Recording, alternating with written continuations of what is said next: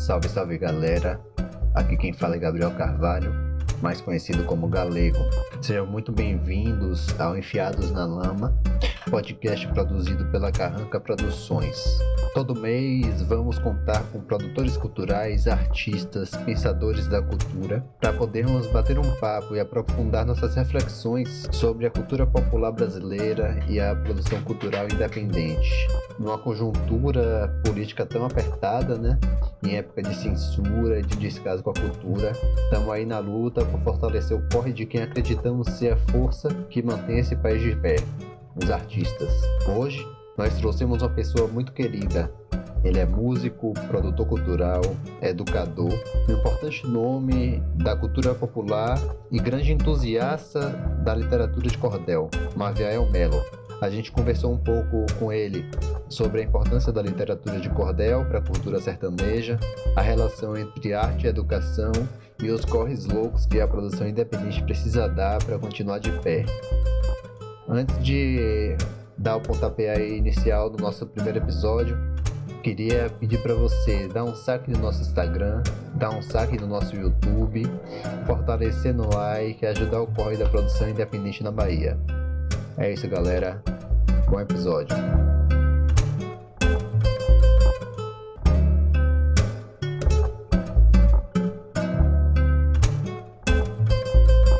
Bom dia, boa tarde, boa noite, galera. Todo mundo que está ouvindo aí o novo podcast Piados na Lama. Hoje é nosso primeiro episódio, né? E a gente trouxe um convidado muito especial, que é Maviael Melo. E eu vou pedir para você, Mavi, se apresentar aí um pouco para quem está ouvindo a gente. Olá, bom dia, boa tarde, boa noite. É, essa novidade do podcast a gente pode assistir ou ouvir a qualquer horário, né? Então, no horário é, é, cada um que faz o seu. É, eu sou Maviael Melo, sou poeta, sou cantador, arte educador, sou pernambucano, nasci em Guaraci, no sertão do Pajeú, e, mas resido atualmente em lugar nenhum, porque com a pandemia eu não veio para o interior e ainda não sabe como é que vai ficar é, isso quando acabar isso tudo, ninguém sabe. Vamos chegar nos 100 mil mortos e a gente não sabe onde é que isso para. Mas sou inquieto com a poesia, com a cultura popular e através dela que eu que eu faço o movimento que eu acredito. Então, é isso aí. Massa. É isso, né? É, eu queria, na verdade, começar essa conversa da gente pensando aí um pouco é, sobre essas raízes do cordel, né, da, da cultura popular, já que o, o cordel é bastante bastante usado, bastante feito aí, principalmente no sertão, né? E aí é, o cordel, quando a gente vai estudar, assim, a gente já percebe que ele é uma tradição que ele vem de Portugal, né? Então ele já é de certa forma importado da Europa mas ao mesmo tempo existe é, uma ressignificação né, desse, dessa literatura aqui no Brasil e essa apropriação a partir da, da cultura popular mesmo, né? principalmente é, das pessoas mais humildes, mais do cotidiano, assim. E aí eu queria que tu começasse contando um pouco para gente é, como é que se deu essa constituição né, dessa cultura sertaneja, dessa cultura do cordel, e como é que se dá essas relações assim, principalmente quando a gente pensa aí que é uma literatura muito ligada à oralidade e tudo mais. Bom, primeiro o cordel, na verdade, é, ele, quando ele chega no Brasil, por volta de 1916, ainda não era cordel, né, era, era conhecido como os folhetos soltos, quando ele vem de Portugal, e ele tinha o formato de quadra, ou seja, só quatro versos. E quando ele chega, ele chega na Bahia, e aqui ele se espalha pelo Nordeste e começa a ganhar, nessa chegada, ele começa a ganhar as características da cultura popular local, das manifestações locais, do folclore local, dos acontecimentos, dos personagens locais. Então, ele começa a ganhar uma forma do cordel, é, que é, fala-se também muito que o cordel, a palavra cordel vem depois, porque os cordelistas chegavam na feira e colocavam os cordéis nos barbantes, colocavam os livretos nos barbantes, então por isso cordel, botava os cordéis lá estendidos, botava lá os cordéis nos cordões. É uma, uma das teorias. Alguns pesquisadores é, contestam, é, mas essa é aqui, essa é que é passada há mais tempo pela oralidade das pessoas o conhecimento que o cordel vem da forma como ele era estendido nos barbantes. Ele, quando ele chega em quadra, ele começa a receber novos elementos. Os, os primeiros cordelistas, Leandro Gomes de Barros, os Augustinhos, os mais antigos, quando na época que começam a fazer os cordéis, começam a dar uma, uma, um novo formato, começam a, a botar mais dois versos. Então ele vira uma cestilha. O que é uma cestilha? A cestilha são seis versos em sete sílabas, ou seja, os seis versos com sete sílabas poéticas, que, eles, que é a métrica, e onde rima o segundo, o quarto e o sexto. Para quem é, tá, vai nos, tá nos ouvindo, é, só para ter uma ideia, o cordel ele tem dois elementos fundamentais: a rima e a métrica. É, a rima é a sonoridade, ou seja, é a, a, terminação fonética. Se eu falo coração, eu tenho que rimar com pão, pulmão, feijão, canção, educação. Se eu falo cantar, eu tenho que rimar com brincar, dançar, buscar, amar. Então, essa é a, a rima. E a métrica é a quantidade de sílabas poéticas, ou seja, é o, é o compasso que esse cordel tem. Pararararará. Ou seja, se eu faço um cordel em sete sílabas, eu tenho que ter esse compasso o tempo inteiro. Pararararará. Hoje aqui em Petrolina eu vou fazer um cordel. Então tem que ter essa sonoridade. Os cantadores cordelistas começaram a usar a cestilha para contar coisas do seu cotidiano. Ou seja, isso foi ganhando o formato, ganhando a identidade da, da, da, cultura nordestina, da cultura local, né? Tanto que o cordel ele é, ele é basicamente nordestino. O Brasil todo tem cordelista hoje espalhado, mas a, a, todos, a maioria saíram de alguma, de alguma forma, vieram do Nordeste, ou o pai, ou a mãe, ou algum parente, porque ele, ele tem essa, essa raiz né, guardada dentro aqui do, do Nordeste. É, uma, é a cultura popular que mais nos representa, é a literatura popular do, do povo nordestino. E como você falou da oralidade, muita coisa que se tem escrito, que se tinha escrito é, no tempo, ela foi se muita coisa foi foi se perdendo e muita coisa foi resgatada pela oralidade. Eu fiz um trabalho há uns anos atrás na região de Irecê e a gente fez um resgate de um cordel que era de 1920 e pouco, por aí, que era de um morador que era pernambucano e veio morar em Irecê, escreveu esse cordel, um cordel belíssimo, que falava de uma donzela que, se apaixonava por um príncipe. Era um cordel de ficção, mas muito belo. Só que o, o cordelista botou os personagens locais da, da cidade dentro do cordel. Só que aí fez uma cópia, porque também naquela época não tinha o, o, o, sistema gráfico que a gente tem hoje, jogar no computador, digitar, imprimir, que era mais fácil ter isso registrado. Não tinha. Fazia-se a, tipografia manual, para você imprimir ali uma certa quantidade, sei que se perdeu isso. E a gente começou a procurar os mais antigos moradores de Irecê das comunidades, e cada morador lembrava uma estrofe, duas estrofes, e a gente foi juntando isso aí e depois a gente foi montando dentro de uma sequência lógica do que ele queria dizer. Então ficou, então o cordel é bem da oralidade mesmo, então, assim, então e isso é, é passado de, de geração em geração. Então o cordel ele é um patrimônio cultural, né? Então assim é uma as pessoas costumam dizer ah o cordel o cordel é, é foi resgatado com aquela novela é, que teve aí na Rede Globo há uns anos atrás.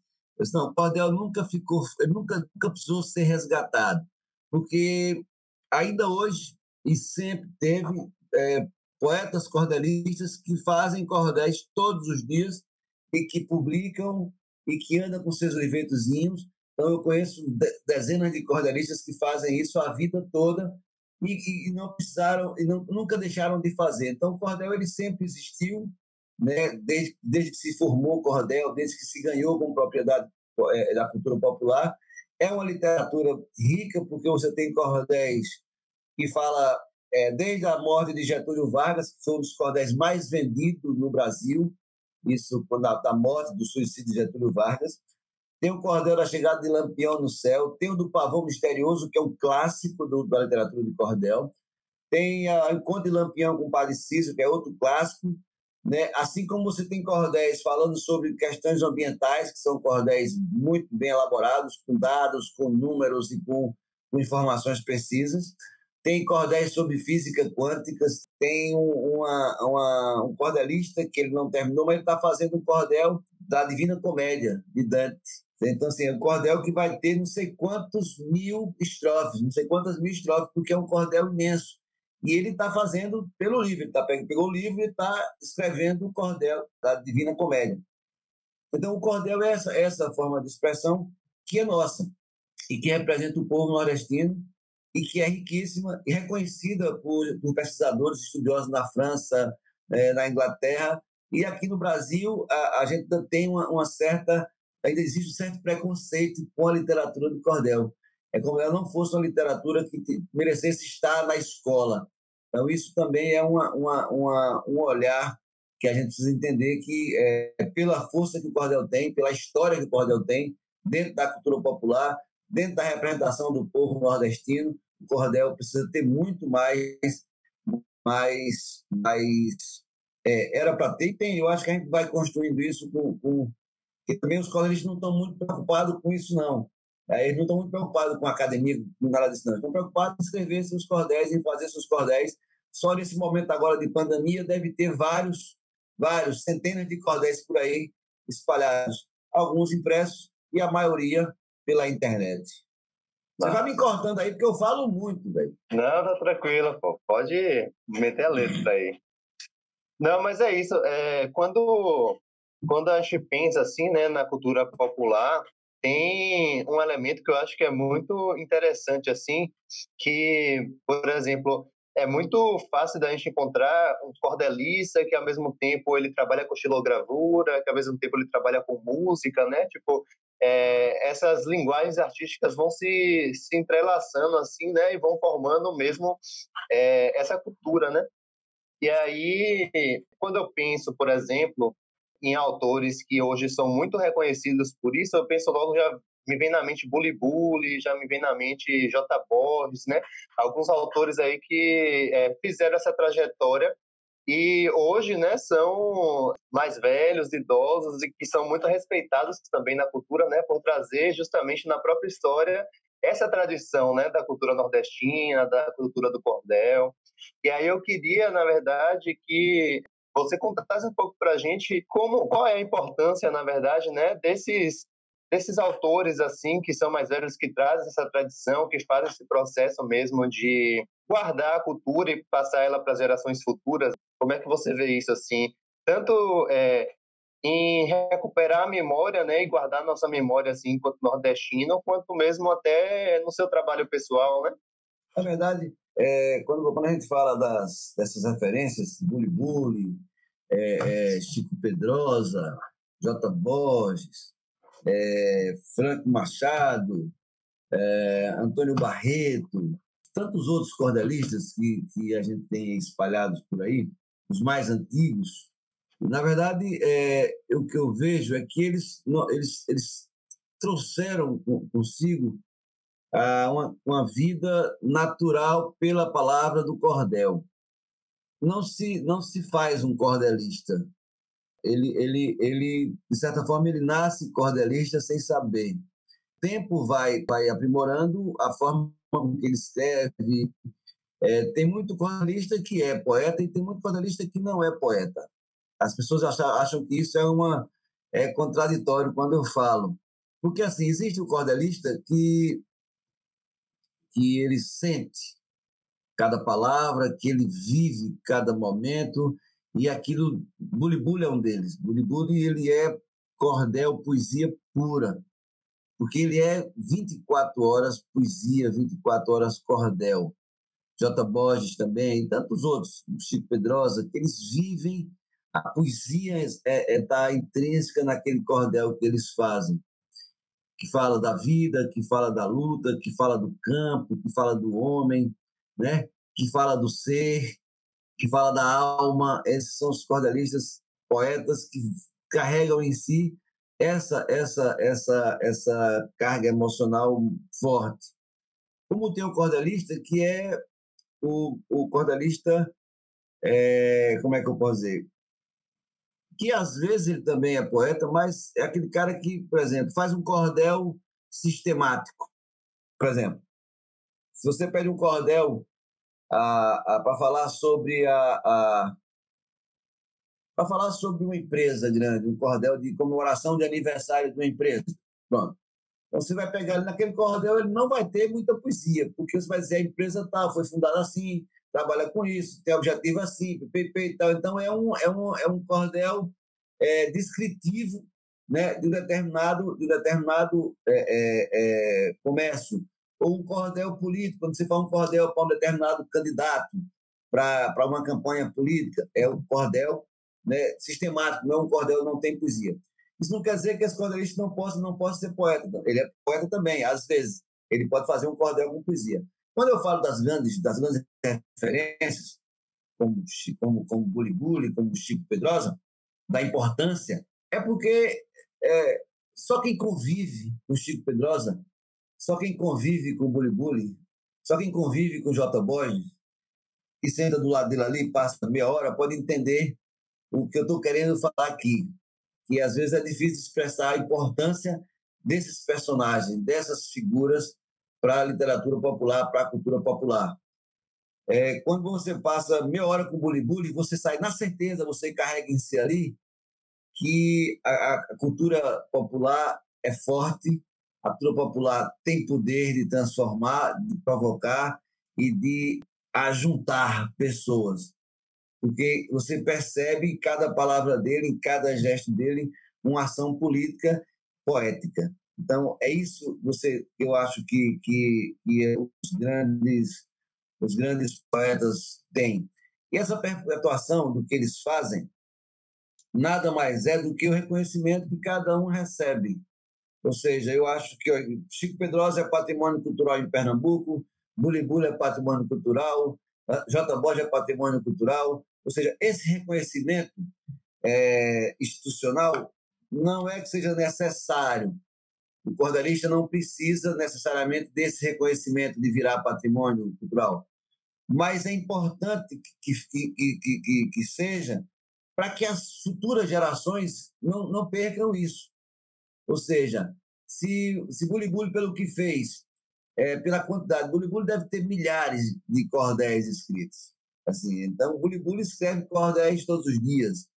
E ele não só escreve, ele publica. Quer dizer, porque eu sou cordelista, mas eu não publico. Eu não sou cordelista, eu não me considero um cordelista ativo porque eu não publico meus cordéis.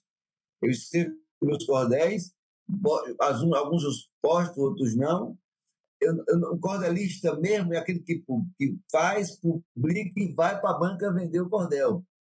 Eu acho que eu sou um cordelista mais de, de bancada, um cordelista mais de, de sala de aula. Eu gosto do cordel na sala de aula. Eu, a minha paixão é estar na sala de aula com cordel. A de Bully Bully, a de Chico Pedrosa, é mais tá fazendo para vender. Eles gostam de ver aquele livrinho circulando. Cada um deles tem 80 anos em média. Então, assim, eles escrevem desde os 15. Se você o que é isso, é, são 60, 70 anos escrevendo cordel. Então, para eles é muito mais prazeroso o, o, livro circular, né? Então, eu acho que essa, essa, essa perpetuação do trabalho de Chico Pedrosa, de Bulibuli, de J. Borges, ela, ela já está já está garantida, porque a partir deles eu comecei a escrever cordel e comecei a declamar cordel não só eu, mas eu acho que centenas de poetas cordelistas em Pernambuco, Paraíba, Ceará. Isso nós não estamos falando dos cordelistas do Ceará, né? nem colocamos nenhum aí na, na pauta, mas são centenas também de cordelistas assim do mesmo do mesmo do mesma época, da mesmo do mesmo naipe de Chico Pedrosa e de, de Bulibuli, que também são reconhecidos lá. Então assim, então e a geração depois delas, a geração que vem depois, então assim, eu, eu tenho 50 anos já tem meninos jovens aí em Pernambuco, os que eu conheço, com, com, com 20 anos, 20 anos, que estão escrevendo cordel muito bem. Já tem aqui na Bahia, em Uauá, tem um menino com, com 19 anos escrevendo cordel. Então, assim, que bebem na fonte de Bulibuli, já, alguns já bebem até na fonte de Maviel Melo e de outros colegas mais novos. Então, assim, então, essa perpetuação, ela é espontânea. Não há uma, não, há, não existe uma, um modelo de como perpetuar isso. Agora, existe sim o reconhecer, o entender de que é, sem esses primeiros cordelistas, sem esses grandes nomes do cordel, como Leandro Gomes de Barros, como é, Chico Pedrosa, como Bully Bully e tantos outros cordelistas, é, não, não tem como você não, não tem como uma coisa acontecer se você não tiver os primeiros as primeiras sementes.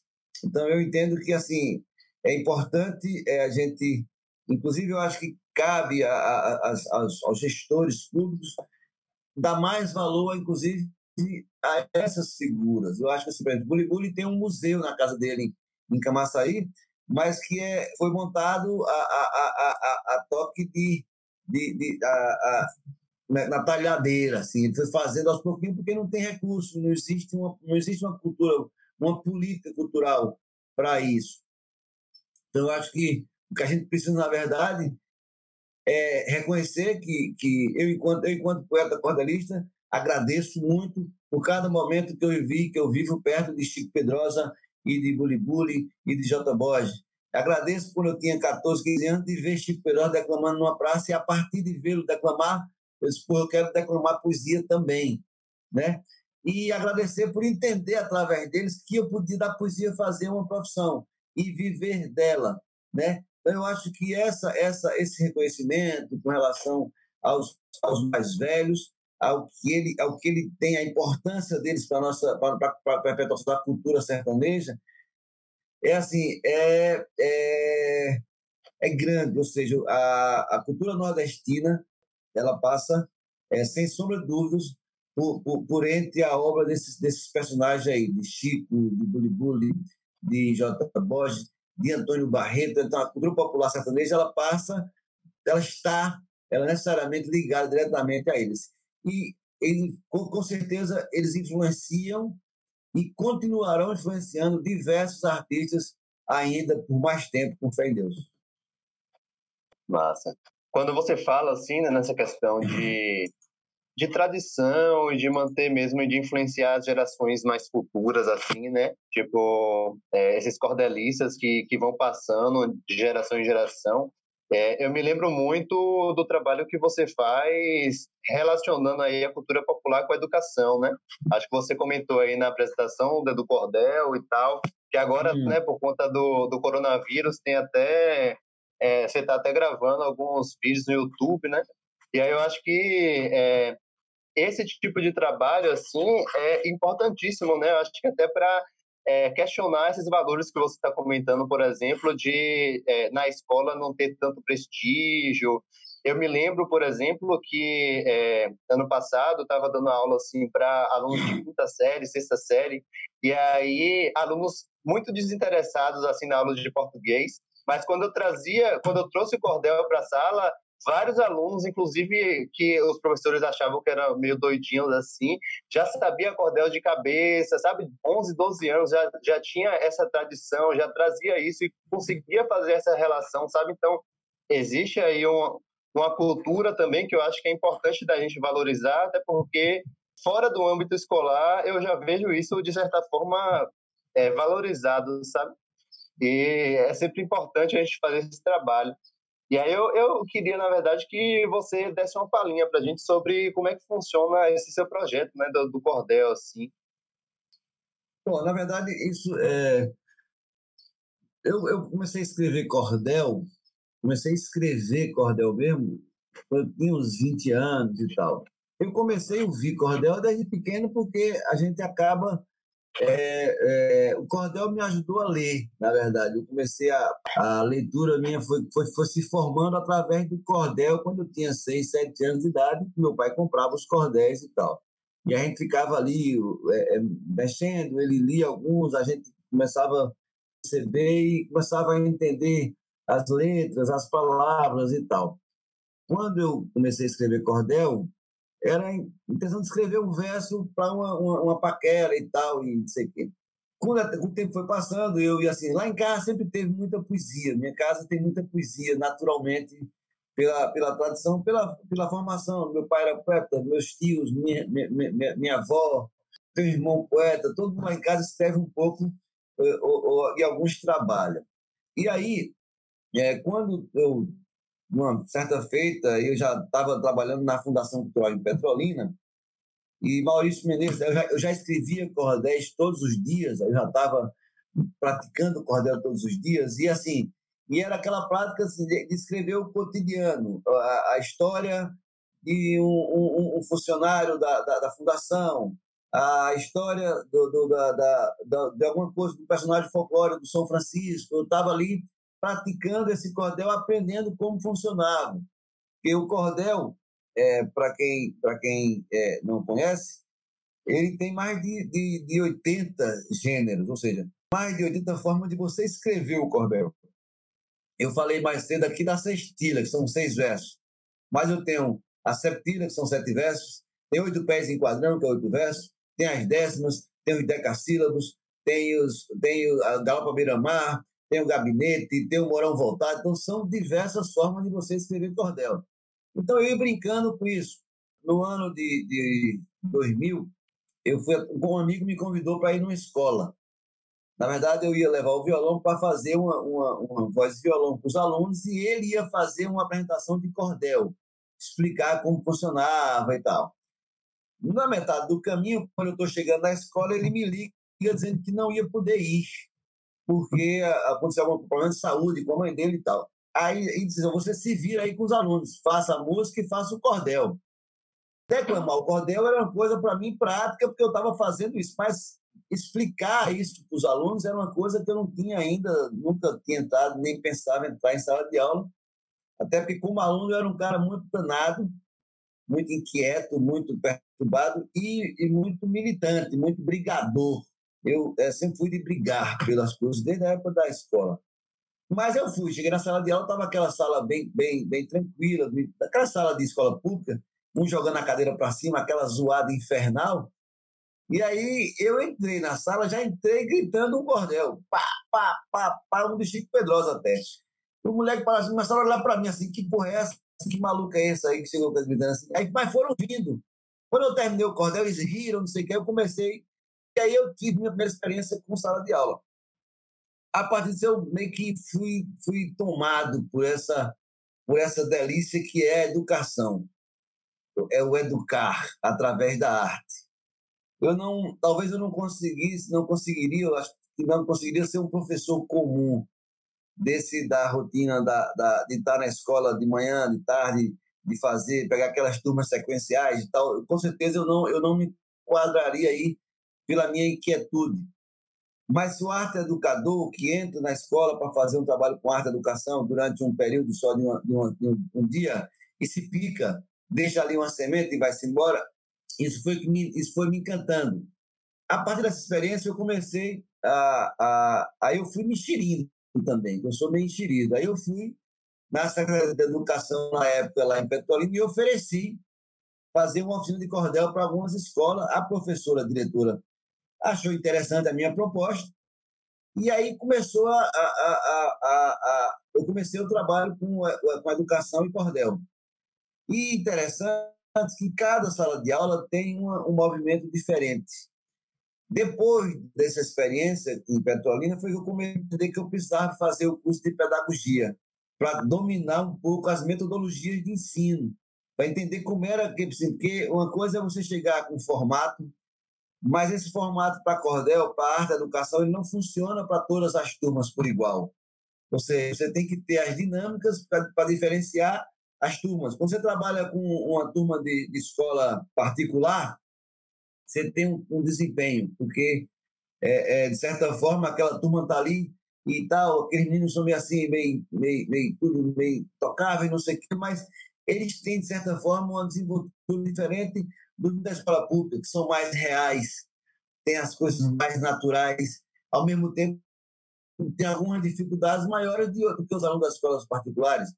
É, você pega uma turma de EJA, por exemplo, os caras chegam cansados do trabalho, passam o dia todo no trabalho e chegam na escola, os, os senhores com 60 anos, as senhoras com 50 anos. Isso com a turma de EJA misturada, porque agora você bota um cara, a turma de EJA com jovens de 17 anos que não querem porra nenhuma, os, os senhores chegam no trabalho querendo alguma coisa. Então você tem que ter uma dinâmica. Então a pedagogia me ensinou isso. Então essa experiência com a sala de aula me fez pensar algumas coisas de como que eu poderia é, ampliar isso.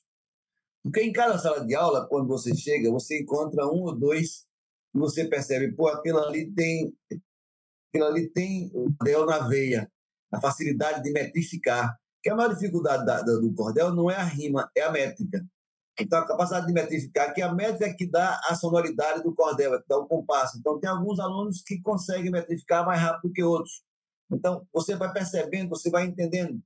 E o bom disso tudo é, em 2010, eu fiz um trabalho em Amargosa, 2009, 2010, quando nós chegamos na sala de aula, quando eu cheguei na escola, na verdade, que a reunião foi com a diretora, com os professores, a diretora disse, não, é aí só a polícia para esses alunos.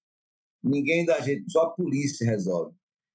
Era uma escola de alto risco, porque tinha tráfico de droga, era num bairro perigoso tal. Era uma, uma cena assim meio tenebrosa. E aí eu fui convidado pelo, pelo secretário da Educação, através do prefeito, do prefeito para fazer cordéis com todos os alunos, eram 600 alunos. Então, eu ia passar em todas as turmas durante três, quatro meses. Eu ia ficar aí uma vez por semana. Eu ia para lá, o carro me pegava em Salvador, eu ia para Margosa. Eu estava, vamos lá, vamos ver o que vai acontecer. Eu, quando ela falou sua polícia, eu disse, peraí. Aí eu perguntei qual a idade desses alunos. Ah, é 12, 13, 14. Não, não pode, não tem como você jogar a toalha com um adolescente de 13, 14 anos. Aí liguei para a Maeve, minha irmã, que é pedagoga e tal, até porque eu nem terminei o curso de pedagogia por completo, ficou faltando um restinho, porque foi quando eu vim para Salvador, e aí a poesia, a música foi me tirando do curso acadêmico, mas que eu espero terminar, nem que seja EAD. E aí, quando eu cheguei, liguei para a Maeve, ela disse, Maeve, identifique quem você pode contar na sala de aula. Eu sempre fui um bom aluno, nunca fui um péssimo aluno, não. Nunca tirei as notas, nunca tirei nota baixa. Eu sempre tirei as notas que precisava tirar. Eu nunca dei ousadia a professor nesse sentido. Nunca, não, deixava, ah, mas eu não, não, não passa. Não dei ousadia, professor. Passava, normalmente a eu estava passado em quase tudo. E eu não era CDF. Eu só entendi o que ele, o que ele falava, me preparava para aquela prova, estudava, nem que eu esquecesse depois o que era o assunto da prova, mas eu fazia ali a minha parte de não, de não, de não dar ousadia e, e, e passar, e até para poder cobrar, poder fazer minhas cobranças quando eu tinha dentro da, da, das minhas possibilidades, e também para não ter a, a, a, reclamação em casa, nem de pai, nem de mãe. E, e, mas sempre fui danado, sempre fui ativo, sempre fui perturbado, nunca então, eu comecei, quando eu entrei na sala de aula, eu comecei a olhar os, a, a, cara dos moleques. Eu digo, aí eu percebi os dois, assim, que eram os mais. Aqueles caras que quando ele quando levanta, vai cinco atrás, né? Aqueles a liderança nata de cada, de cada canto, toda, toda escola tem, toda sala tem. E aí eu peguei e chamei logo. Eu já entrei dizendo uma poesia, que eles ficam logo assim e tal, e já chamei um logo para o lado. Dei logo uma função, você vai ser o meu auxiliar aqui e tal, ele já se sentiu importante. Então, se ele se sente importante, ele já consegue segurar a turminha dele ali para ninguém bagunçar. Então, aí, nisso eu fui começando a trabalhar com esses alunos. Nessa época eu trabalhava com cordel e trabalhava também com a música da música com a música nordestina. Então fazia um, um, uma mescla desses dois, era eu e Celo Costa. Então assim, isso foi o entendimento de que naquela turma ali, depois desse período que entrou nessa escola, é, a gente voltou no ano seguinte para essa escola, é, já percebia uma mudança de alguma forma naquela escola. Mas isso passa pelo processo não só pelos alunos. Para você ter ideia, a escola, na hora do, do, do, recreio, do intervalo, tinha umas caixas de som no, no pátio. E o diretor da escola só botava música esculhambada. Na época era Michel Teló, essas festas aí, tudinha dessas músicas putanhadas, ele botava lá. E aí eu fui questioná-lo, disse, aí, pô, eu venho para cá, para sua escola, a convite, a convite do secretário, de vocês, para fazer um trabalho com cultura popular, trazendo a música nordestina, trazendo o cordel para a sala de aula e tal. Aí o cara sai daí, eu trabalho com o aluno às três aulas, quando ele sai no recreio, ele vai escutar essa coisa. Então, você, isso você está, de certa forma, desconstruindo. Aí ele, não, porque eles gostam, senão eles não gostam. Isso é mentira, eles não gostam disso, eles estão habituados a ouvir isso. Não é que eles gostam.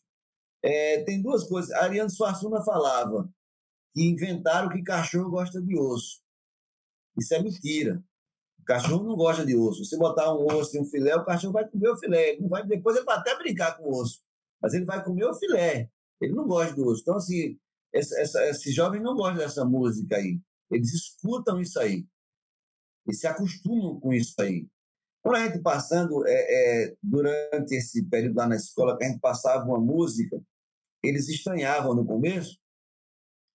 Um exemplo, uma música de Chico Buarque que a gente botava lá, que era o meu pai era paulista, meu avô pernambucano, o meu bisavô mineiro, meu tataravô baiano, meu maestro soberano foi Antônio brasileiro. A gente botava, eles ficavam no começo, oxe, oxe, oxe, oxe, oxe, né? mas daqui a pouco a gente botava de novo no outro dia, botava de novo. Eles começaram a gostar das músicas, começavam a querer ouvir mais a música, bota aquela música, professor, e tal. Tanto que a gente depois gravou um CD com um MP3 com centenas de músicas e tal, e demos para eles, a gente deu para eles assim, um, um ponto seria, vamos escutar, temos interesse na internet e tal. E um aluno me disse, professor, por que essa música a gente não escuta nas rádios? Por que a gente não vê na televisão?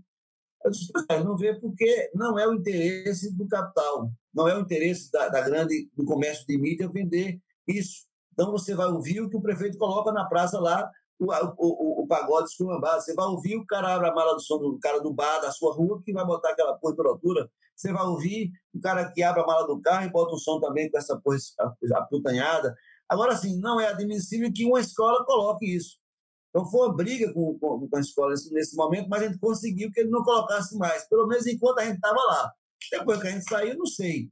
Mas então eu acho que esse trabalho com, na sala de aula, com a educação, me proporcionou muita coisa boa eu aprovei três projetos pelo Ministério da Cultura, que é o Edu Cordel, a edição 1, 2 e 3 pelo Ministério da Cultura. Recebi três prêmios para fazer essa, o Edu Cordel. Com isso, a gente lançou dois livros, né? três, porque tem um outro ponto que dá para lançar, de cordel escrito por alunos de escola pública.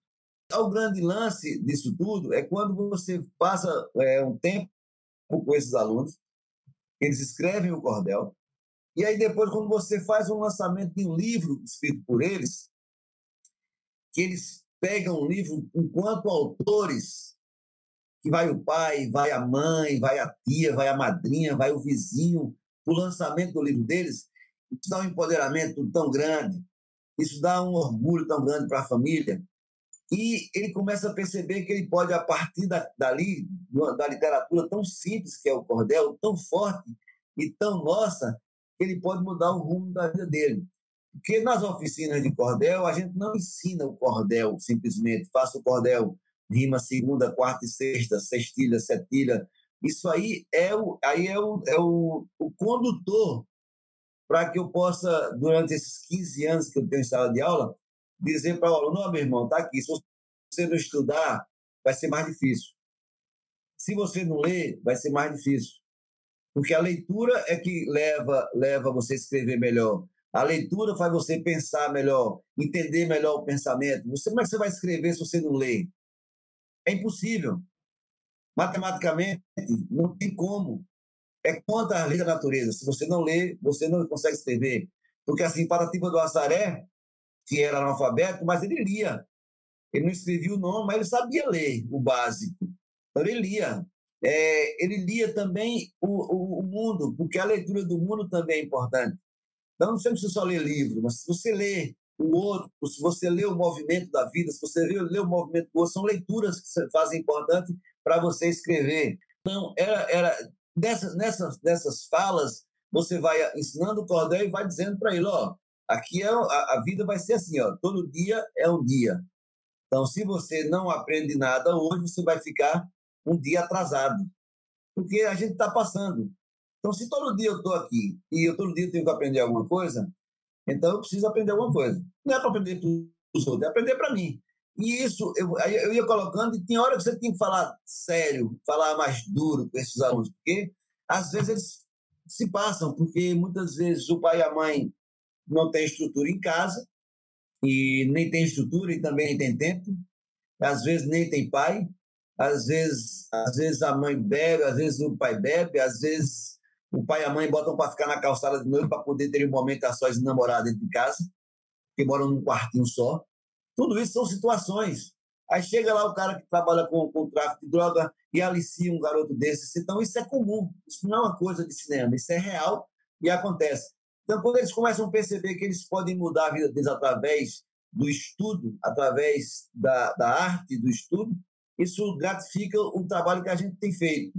Quando eu chego no, no, num bar ou num restaurante, anos depois, na própria Margosa, e encontro um aluno que era perturbado, virado no cão, está lá, vem me atender como garçom de um restaurante, dizendo: Olha, professor, graças ao que o senhor falou, eu comecei a estudar, já estou na faculdade, já comprei minha moto, estou construindo minha casa, graças ao que o senhor falou que eu precisava estudar, que eu podia fazer tudo, porque é uma coisa muito simples.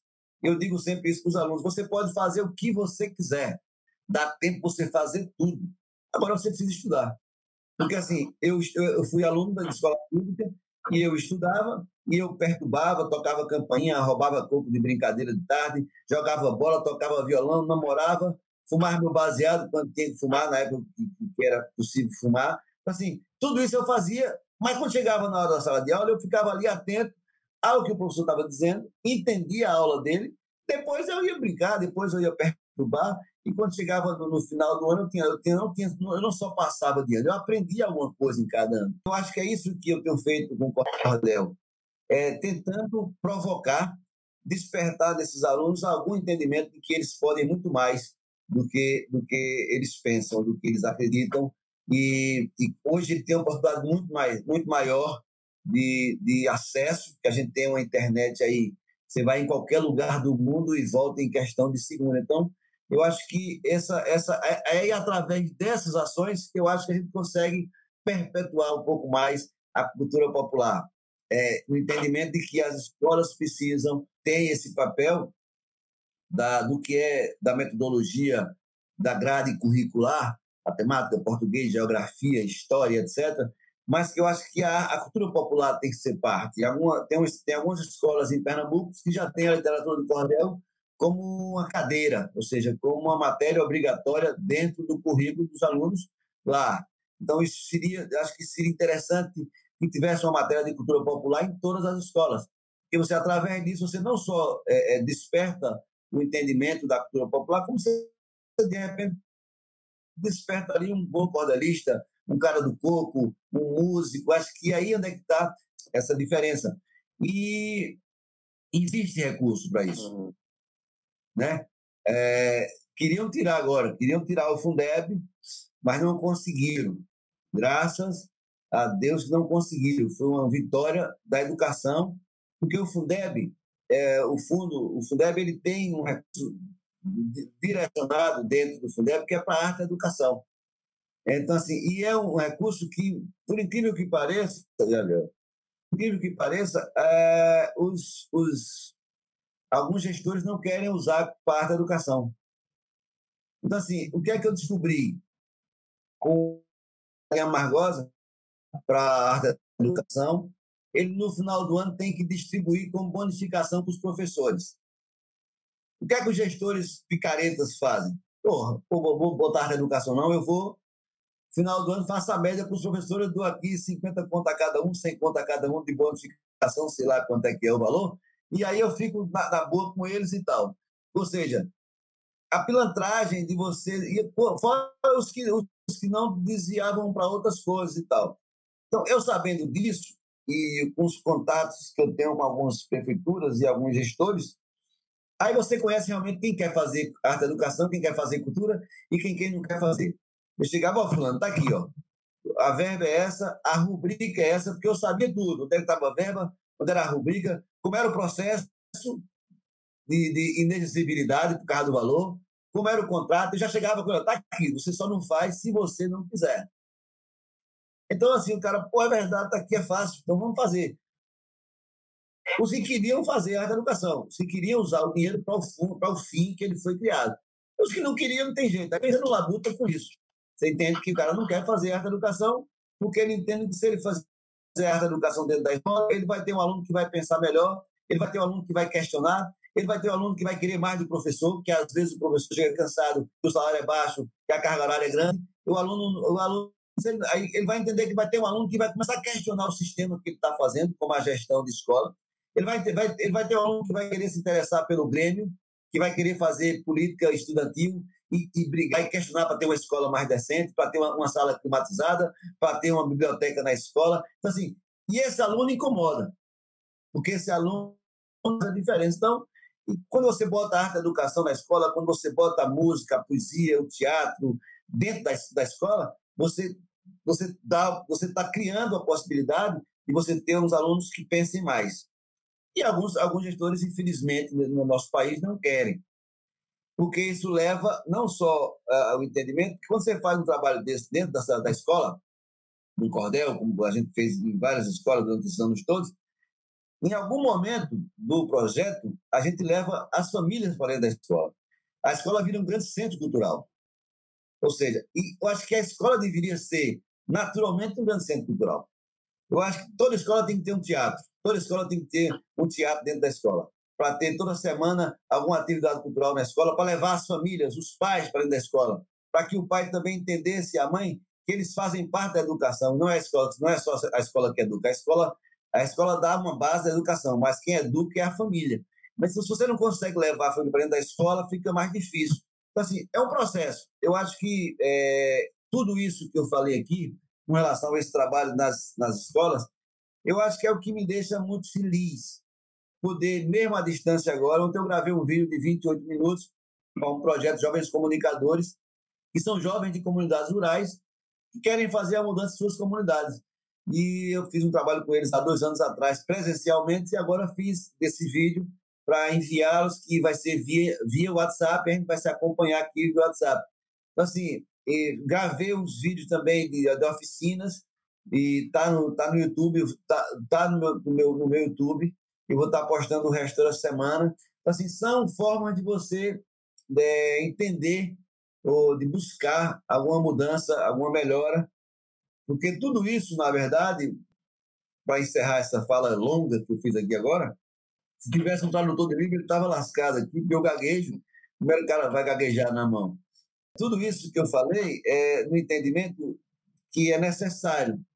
A arte é necessária. A cultura popular ela é imprescindível para a manutenção do, da identidade do povo, mas muito mais do que isso, para o entendimento da resistência da, do, do sentimento de mudança e de luta, principalmente para a gente passar por momentos como esse que a gente vem vendo nesse país, com essa pandemia. Nós temos duas, nós temos duas pragas acontecendo no, no Brasil atualmente. É o coronavírus e essa praga eleita pelos tolos. Então, assim, nós temos duas pragas. Uma, a gente sabe que a ciência vai encontrar a vacina. Vai morrer mais gente ainda, infelizmente, porque não se acreditou. Nós, já, nós estamos sem ministro da saúde até hoje. A saúde não gastou 20%, 30% do que tem que gastar. Ou seja, é, é para morrer mesmo, é um genocida. Mas, mas a vacina vai chegar. Agora, para esse outro, essa outra praga, é a formação educacional política. Senão a gente vai continuar elegendo pessoas desse tipo e o povo vai continuar dentro desse tipo e aí são, são aí vão morrer milhões de pessoas porque enquanto morreram 90 92 mil 2 mil pessoas agora do coronavírus é, nós já, já morreram milhões de fome nesse país então não se está contando ainda quantos morrem de fome e quantos morrerão ainda porque não tem uma política social é, é, justa né não tem tentamos ter começamos a fazer e sofremos um golpe. Mas eu acho que é através da educação, da arte da educação, da, da, da identidade com a cultura popular, com o seu local, com a sua força, com a sua resistência, que a gente vai conseguir mudar, que a gente vai conseguir sair. Quando um jovem desse se forma e ele volta para a sua comunidade, essa aí é a mudança. não é o cara se formar e se ficar morar na capital, ele se forma e volta para usar o que ele aprendeu dentro da sua comunidade. Então, eu acho que esse entendimento, a cultura popular ajuda, ela traz essa, essa energia do que é nosso, do empoderamento da nossa identidade. Massa. E é, eu acho que ainda é, a cultura popular também tem um elemento que é muito diferenciador na hora da gente levar a aprendizagem né, para os alunos, que é a questão da brincadeira, assim, né? Porque eu vejo muito isso, assim, a galera é, na escola ali pela obrigação e tal, e quando a gente coloca uma arte, né, seja poesia, seja teatro e tal, engaja muito mais as pessoas, justamente porque não existe tanto essa dureza, né, que às vezes a gente vê na sala de aula, nessa rotina e tudo. E aí quando vê o menino tá ali, já já está desenvolvendo um pensamento crítico, já está desenvolvendo é, uma reflexão, né? Porque de certa forma eu acho que a arte ela proporciona isso para a gente, né? Ela proporciona que a gente sinta as coisas de uma forma mais forte, mas também que a gente reflita sobre o mundo que a gente está vivendo, né? Que é isso que você está falando, tipo, é, de ler as coisas, de ler o mundo. Eu acho que deixa muito a desejar a escola, né? Nesse sentido. E já puxando o gancho aí que você tá tava comentando sobre esse desgoverno, sobre essa questão do financiamento, quando a gente vai parar para pensar assim, né, nesses últimos anos aí, desde 2016 principalmente, é, existe um processo muito de desmonte da cultura, né? E não só a cultura popular, que é a primeira a sofrer, obviamente, de, de corte de verba, de corte de financiamento, mas a cultura em geral, né? Principalmente aí é, o audiovisual, a música. E aí existe essa tendência de, de prejudicar mesmo o, o trabalho do produtor cultural, né? Porque quando a gente pensa assim na questão da, da cultura, na questão da arte, às vezes eu vejo que as pessoas ficam sempre com os olhos muito em quem está ali no holofote, né? Que são os artistas, que são as pessoas que estão ali no palco. E é importante a gente sempre relembrar que existem uma série de pessoas que estão ali fazendo esse trabalho para que esse artista consiga se desenvolver e consiga se colocar ali, né, naquele espaço.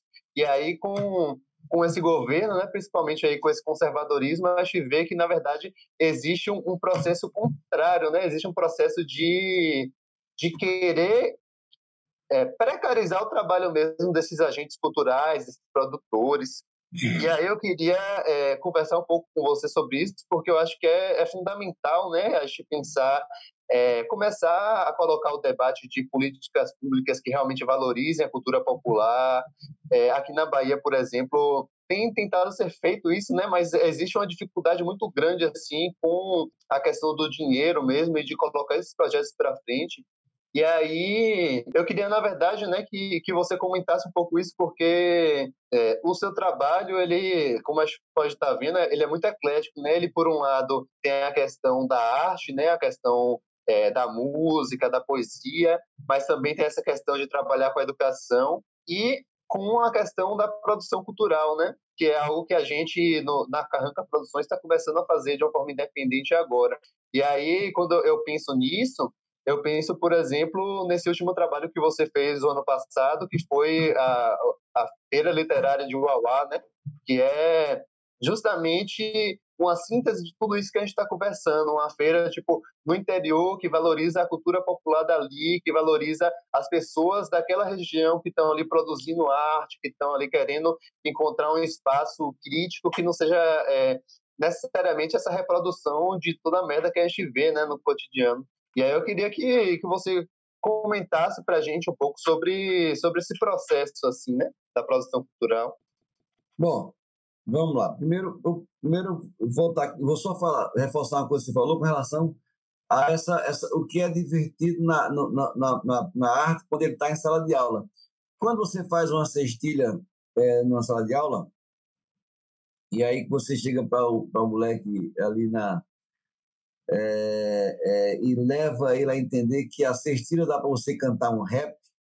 Eu admiro a saudade que fere sem machucar, entrando pela janela, traz a lembrança no ar, deixando na boca o gosto do cheiro de algum lugar. Aí já fica, porra, velho. Então eu posso fazer um cordel e cantar um rap aqui, tirando onda, ou contando uma coisa que eles querem fazer e tal. Como eu posso também chegar para eles, rapaz, você pode pegar essa mesma cestilha e cantar Eu admiro a saudade que fere sem machucar, entrando pela janela, traz a lembrança no ar, deixando na boca um gosto do cheiro de algum lugar. Aí, pô, eles, eu posso fazer uma boa e posso fazer um rap. Então, se divertem, eles começam a partir disso ficar mais fácil essa condição. É, reforçando aí o que você falou dessa da diversão que é fazer arte dentro da sala de aula, da facilidade por conta disso. Sem contar as diversas histórias que a gente vai, vai jogando dentro disso. Com relação às políticas públicas para a cultura, depois eu chego na produção cultural, infelizmente, é como eu falei com relação a, ao que os gestores não querem para as suas escolas, faz, formar jovens pensadores, articuladores culturais, de movimentos, de participação. Isso gera um público que vai mais na frente dar trabalho para eles. As políticas públicas culturais no Brasil sempre foram, você tem ideia, é 1% do PIB é para a cultura. E sem contar que a cultura rende muito, muito, muito para os cofres públicos. É muita, muito, muito, muito recurso, muito trabalho. Então, assim, é, mas, infelizmente, a gente tem uma, uma, as políticas públicas são travadas. Nós temos diversos fatores que, a gente. Ó, a Lei Rouanet é, existe, mas não funciona. Ou melhor, porque ela só funciona para quem tem contatos ou quem abre ou quem tem ou quem faz algum tipo de barganha. Eu, é, é, por exemplo, a lei, a lei Rouanet para um artista independente ela não é viável ela é viável para um Carlinhos Brau da vida. Por quê? Porque Carlinhos Brau da vida tem o apoio da, da mídia, tem o apoio do capital, da Globo, não sei o quê, não sei o quê. Então, é interessante para Oi, para a Futura, para o Vivo, para Vivo, botar ah, para a escola, botar 500 mil num projeto de Carlos Brau. Por quê? Porque vai ter visibilidade. Qual é o interesse da escola botar 20 mil para Maviel Melo? Nenhum, porque Maviel Melo não tem visibilidade nenhuma para a escola. É, é, mais ou menos mais ou menos isso que funciona com a questão da captação de recursos. Você precisa de um captador. E esse captador normalmente quer 10%, 20% do seu projeto. Então, e você tem que dar 20%, você depois tem que comprovar 20%. É que loucura. É, em, em 2007, 2008, eu aprovei um CD, 80 mil, pela Lei Rouanet provei 80 mil. Aí fui captar. Aprovar é fácil. Você se inscreve lá no Selic, no Salic, se inscreve lá no Salic, bota seu projeto e tal, manda documentação, aprovou. Capital recurso, aí são outros 500. Primeiro, algumas empresas não querem entrar no, no, no, nos, nos, nas leis de incentivo, porque na medida que ela entra na lei de incentivo, o governo diz: ah, quer dar o dinheiro do imposto para a cultura? Vamos fiscalizar a empresa, ver se ele está tá recolhendo direitinho. Aí já começa a cair dentro da empresa. Qualquer auditor que entrar em qualquer empresa vai achar alguma falha fiscal. Não tem como. Basta ele querer. Entendeu? Então, as empresas também não querem muito entrar nas leis de incentivo. Segundo, quando entram, é através de um captador que quer 10% para ele e 10% para o gerente picareta da empresa, para o diretor da empresa, que também quer 10%. Então, assim, é, eu tenho um amigo em Brasília que ele, que ele para mim só interessa projetos de um milhão para cima. Porque eu consigo captar aqui de um milhão para cima. Porque eu pego 10% é 100 mil. É 100 mil. Então eu dou 50 para o cara da empresa que vai, que vai entrar e 50 fica para mim. É assim que funciona. E o cara do projeto depois tem que se virar nos 10% para justificar esses 10%. Então aí você tem que arrumar nota, não sei o que, então é um processo Vanderlei Rouanet. Você para as estaduais, é, que são, existem, mas são poucas os incentivos. A Bahia passou dois anos sem, sem, sem nenhum edital, agora que voltou. Mas passou dois anos sem edital de cultura, o que é um absurdo. A gente teve uma época na Bahia, no começo do governo de Jacques Wagner, que nós tivemos diversos editais. Foi quando os setoriais foram divididos, os territórios foram divididos, então a verba, o dinheiro começou a sair de Salvador para vir para Pedro Alexandre, no, interior da Bahia, para Juazeiro, para Uauá. Então, assim, começou a, a ter uma descentralização do recurso para a cultura.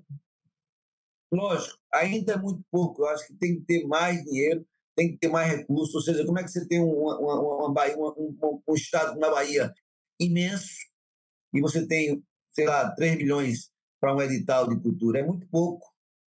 É muito pouco pelo que se, pelo que se faz na Bahia, pelo que se tem de artistas na Bahia. Eu estou falando da Bahia, você coloca agora Pernambuco, Paraíba, por aí vai. Então, assim, eu acho que as, as, leis, as leis culturais, as políticas públicas culturais ainda são muito incipientes. Acho que precisam de mais, precisam de, de, de, de, um, de um reforço maior.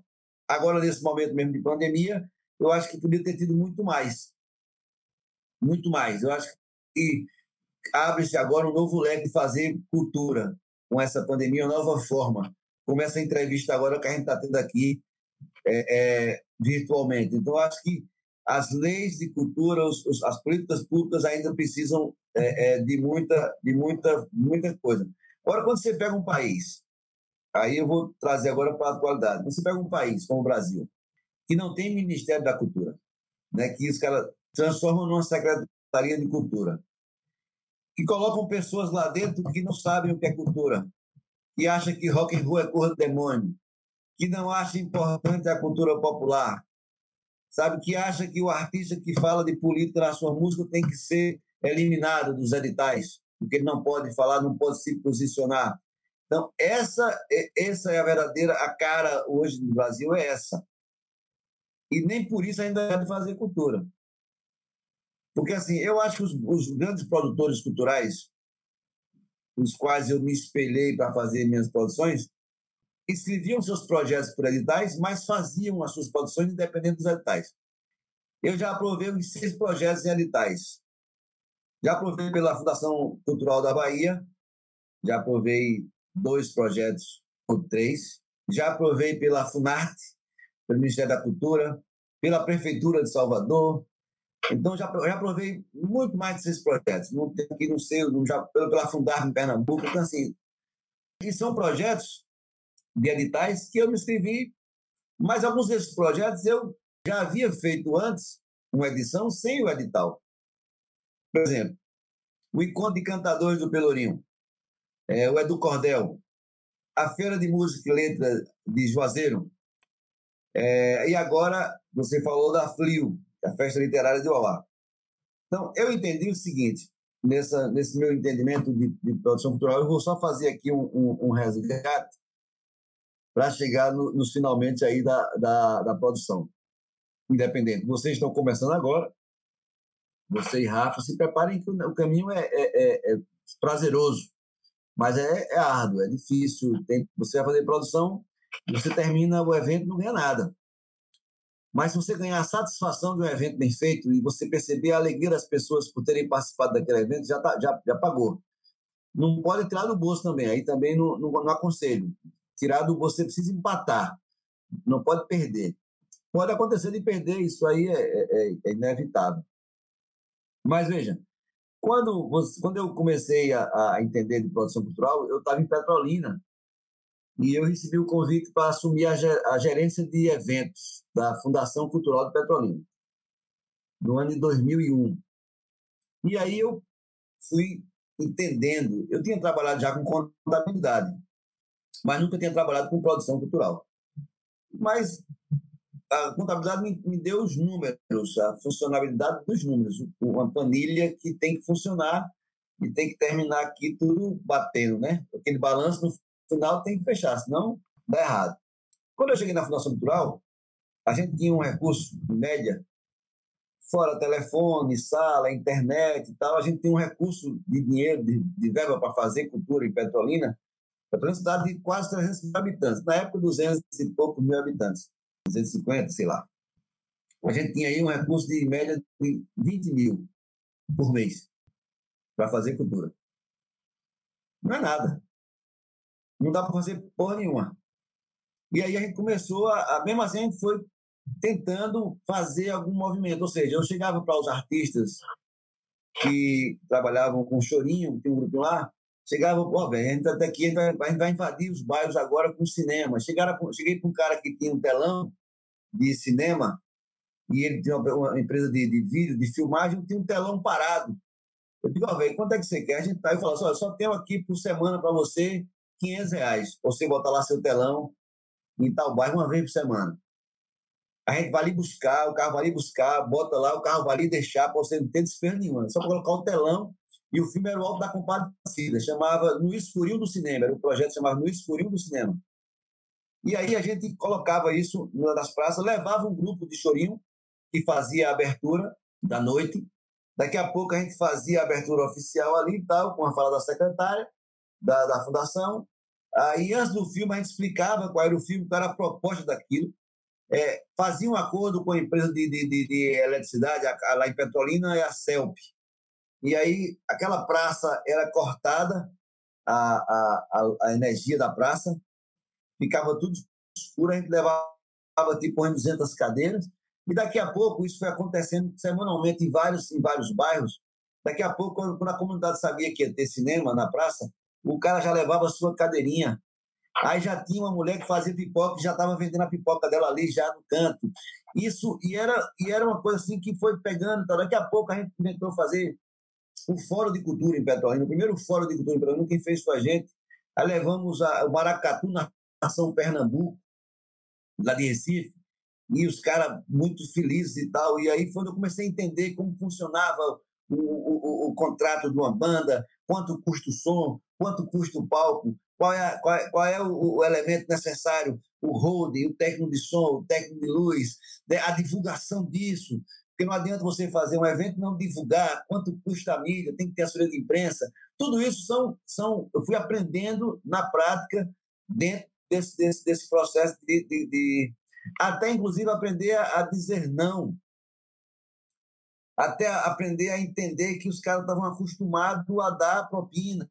Ou seja, quando eu, quando eu contratei no Maracatu São Pernambuco, a gente, a gente conseguiu da prefeitura, da prefeitura depois de seis meses na fundação, o prefeito viu que era bom, que funcionava, e ele, ela aumentou de 20 mil para 100 mil nossa verba.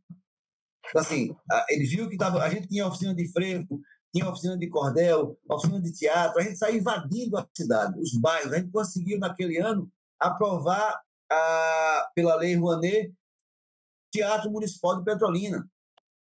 Fizemos a pedra fundamental no local desse teatro. Depois que a gente saiu, os caras pegaram o terreno e fizeram a OAB. A gestão que entrou depois, ou seja, então, enfim, a gente, mas a gente conseguiu fazer ali um movimento naquela época em Petrolina. E nesse, nesse, nessa da fundação, na, no fórum, eu lembro que a gente chamou uma banda dessas para fazer um show de encerramento e eu fiz o contato, liguei para a banda, tal, não sei o quê. Os caras, quanto é? é X? Eu digo, aí, aí, mais um ônibus, mais hotel, mais não sei o quê. Eu saí articulando tudo, pá, fechamos o contrato. Quando o cara chegou lá, que a gente foi fazer o cheque, foi pagar, aí o cara perguntou, não, e a sua parte? Eu disse, não, minha parte é meu salário que eu recebo aqui já na França. Não, porque todo mundo que a gente faz, gente está 10%. Não, eu não quero, não. Eu pedi para você baixar o preço de 15 mil para 12 mil, porque é justamente porque eu sei, eu sei qual o recurso que eu tenho, o que eu não tenho na fundação, como é que eu quero vou pegar dinheiro seu assim? Mas isso é praxe dos produtores culturais das gestões públicas. De contratar determinada banda, você vem por 15, mas me dê três aqui. E 12 é seu, agora assine 15. Então, assim, isso é uma prática que é comum, que eu acho que é isso que faz com que a gente perca a possibilidade de fazer mais. Ou seja, se o cara vinha por 15 e ele veio para mim por 12, esses outros três que aqui, eu vou colocar um artista local para fazer a abertura. Tá? Então, essa, esse, esse entendimento eu fui, eu fui aprendendo. Nesse contexto, quando eu vim para Salvador, eu já vinha com essa bagagem de, de, entendimento de produção cultural. E o contato. Eu acho que o mais importante para quem faz produção cultural, galego, não é, não é dinheiro, é o contato. Porque às vezes você tem um artista que você tem, tem, tem dinheiro para trazer, mas não tem o um contato direto dele. E talvez ele não lhe conhecendo, ele não tenha interesse em sair para vir, a não ser que seja um cachê muito alto assim. Então, o contato é o mais importante. Então, toda essa, essa vida de produção cultural, do que eu fiz nesse período todo, e do que eu venho fazendo, eu vou fazer ainda, é buscando, é buscando é, é, juntar é, artistas que pensem na mesma, na, no mesmo, com o mesmo olhar do que eu entendo a arte. Um olhar de mudança, de resistência, de luta. Eu também, nos meus projetos, não quero artista que tenha votado em Bolsonaro, nenhum. Ou que defenda esse italiano, nenhum, não quero nem conversa. Porque eu, eu acho que para tá, fazer o que a gente faz, tem que ter um pensamento é, é, político decente, é, histórico, consciente e, e ativo na militância. Então, assim, quando eu fui fazer a festa literária de Uauá, para encerrar, é, a gente não tinha recurso, quase nenhum. Conseguimos recursos para logística, porque logística é o, que mais custa, na verdade, num, projeto como a festa literária, é a logística. São as passagens de mais de 40 artistas envolvidos, é a hospedagem, a alimentação e tal. Tudo isso, imagina, dentro de uma cidade que não tenha, não tenha ainda a, a capacidade de fornecimento disso.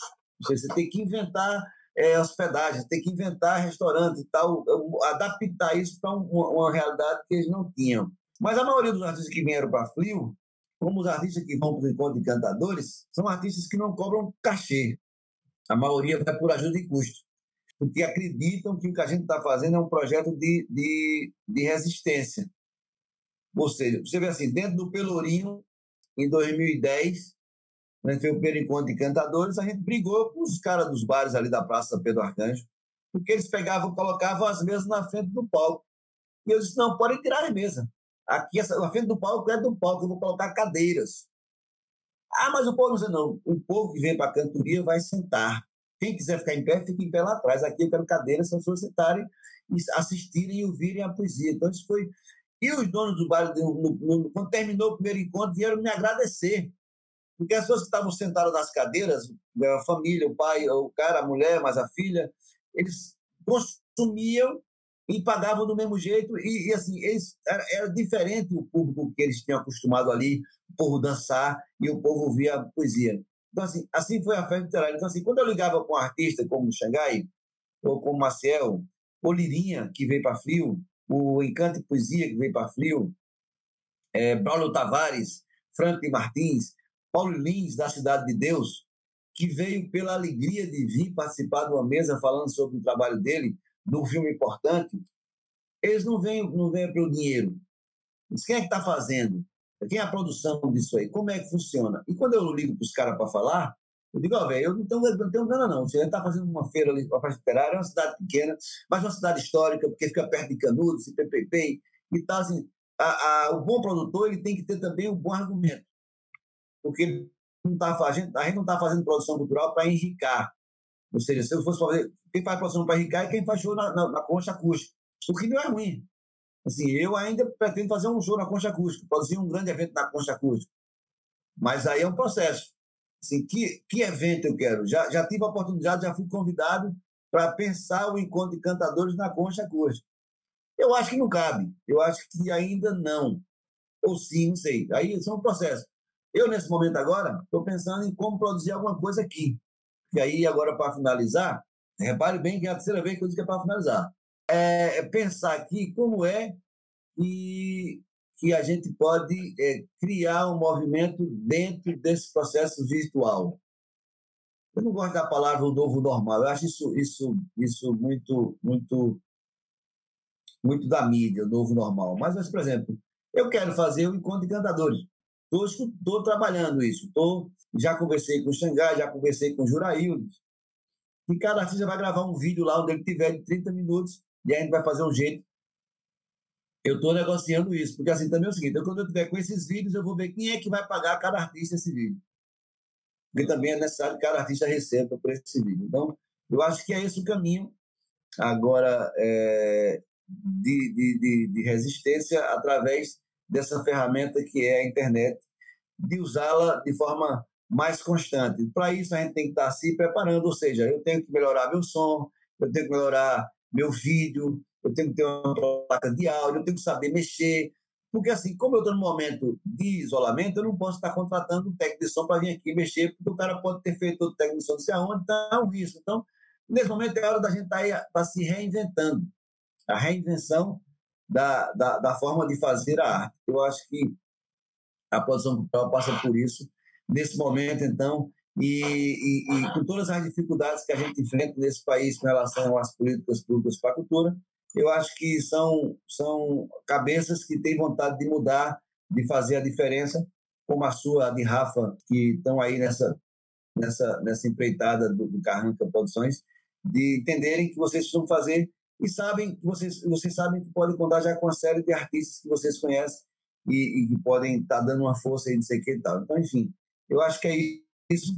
É, não sei se respondi à altura as perguntas que você fez, mas eu acho que esse é o meu entendimento, que a gente não vai parar enquanto a gente não conseguir retomar as rédeas desse país e através da arte, da cultura, a gente vai fazer a nossa parte, a nossa militância.